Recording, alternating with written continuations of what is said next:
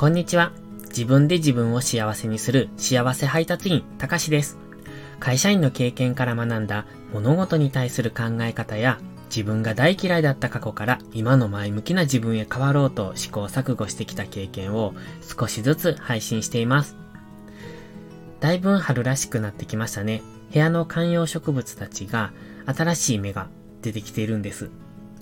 あの、観葉植物が育っていく姿を見るのがとっても楽しくって部屋にいっぱい置いてるんですけれども、この時期ぐらいから、うん、初夏、夏の始まりぐらいにかけて、ぐんぐんと大きくなるので、それがすごく楽しみです。たまに水を切らしてしまって、ちょっと枯れたりする時もあるんですが、これからの楽しみとして、いつも観葉植物を眺めています。それでは今日の本題です。今日は、物を買う時の消費者の心理ということでお話をしようと思います。まず僕たちはどういう時に物を買おうと思うんでしょうか？それは欲しいものがある時と、もう一つ、買わない理由を潰された時に僕たちは物を買うんだと思ってます。例えば僕は先日 AirPods Pro を買いました。これ Apple の出しているノイズキャンセリングの Bluetooth イヤホンなんですけれども、今までね、iPhone を買うと、うんと、イヤーポッツやったかな？えっ、と、有線の iPhone と直接結ぶ、そういうイヤホンがついてきてたんです。で、それがあるから別に、えっ、と、わざわざその新しいイヤホンを買う必要もなかったんですけれども、それは買わない理由を潰された。まあ、もともと欲しかったっていうのもあるんですが、うん、どんな理由があったのか、買わない理由っていうところを説明しようと思います。まず、基本的に僕は Apple 製品好きなんですね。なので iPhone とか iPad とか、うんといろいろ持ってます。でも、うんと、スピーカーとかイヤホンに関してはソニーも Bose も好きです。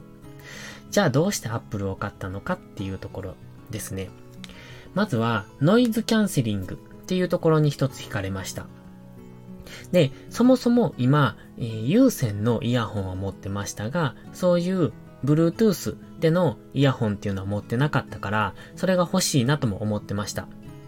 で、有線のイヤホンじゃどうしてダメなのかっていうと、線をね、えー、っと、繋いでると、こう手を動かした時にたまに線に引っかかって、無理やりブチってちぎれる、ちぎれるっていうか、抜けたりとか、耳から外れたりとか、する時があって、それがすごくストレスだったんですね。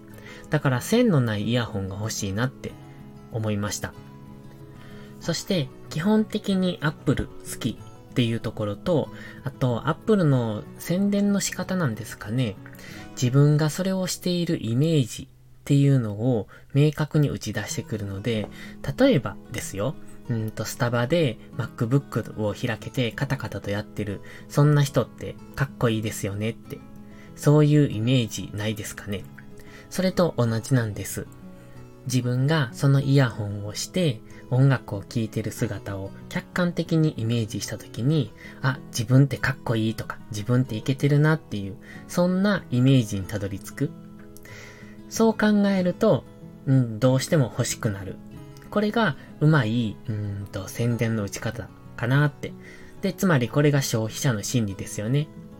自分が欲しいとはもちろん思ってましたが、別に買う必要もなかった。他のもので代用することもできたし、他のメーカーを買うことも可能性としてあった。でもそんな中でどうしてアップルのそれを選んだのか。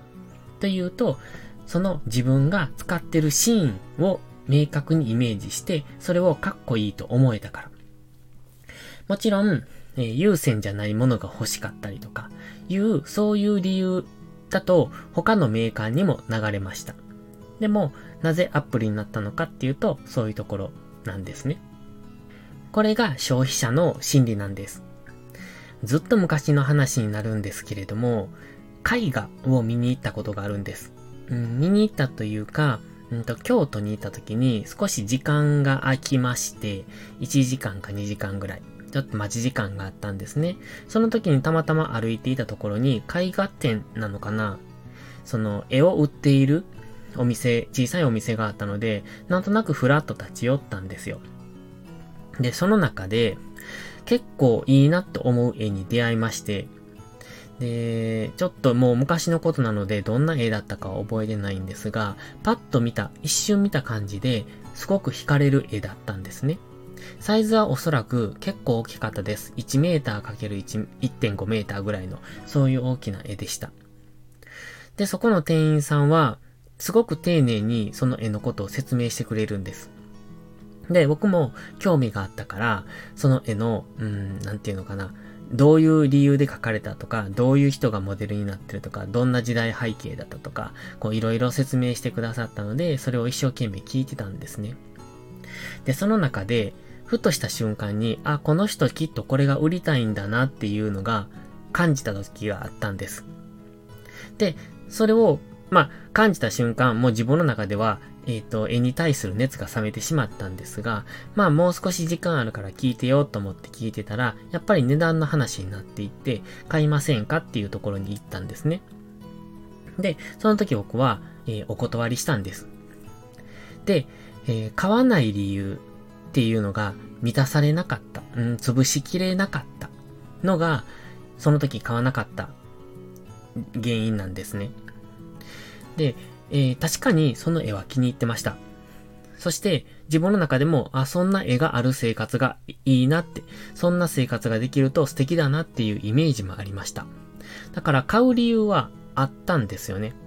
で、金額的なことを言うとそこそこ高かった。でも、うんと、払えない金額じゃなかった。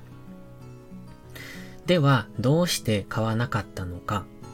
単純にサイズが大きくて自分の部屋に飾れないなって思ったんです。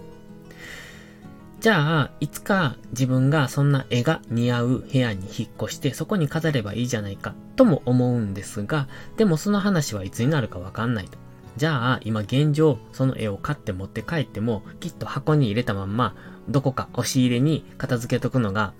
えっ、と、オチだなっていう、そんなイメージになりました。それともう一つ、自分の中で運命を感じなかったっていうところですね。確かに気に入ってはいました。でも、運命って、運命の出会いってあるじゃないですか。で、結構僕はそういうの大切にするんですが、運命の出会い、あの、それは人とかじゃなくて、物との出会いなんですけどね。その物に出会った時に、その一瞬、あ、これって思った時に、それを購入しないと、その後出会えない可能性がある。だその時がチャンスってことなんですね。そのチャンスを、うんと、得られるかどうかっていうところが運命の出会いかどうかっていうのですが、運命の場合っていうのは、僕はもう一回出会えると思うんですよ。その時会えなくてもきっとどこかでもう一度出会える。だからこそ運命なんだろうなって思うんです。で、直感で買うときっていうのは、その1回のチャンスを逃がすと買えない場合があるんですが、だから直感も大切にしてます。でも運命も大切にしている。ので、その時は、えっ、ー、とね、直感は働きましたが、運命が働かなかった。だから、もう一回出会えたら買おうってその時に思ったんですね。これが最大の理由。僕の、えー、買わない理由を潰しきれなかったこと、ところなんですよ。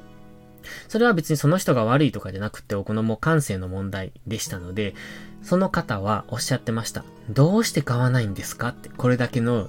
えっ、ー、と、買うための理由が揃ってるのにっていう、そんな感じでした。でも、僕からすれば、買わない理由が一つ、一つ、まあ一つか二つですね。決定打があったから、だから買わなかった。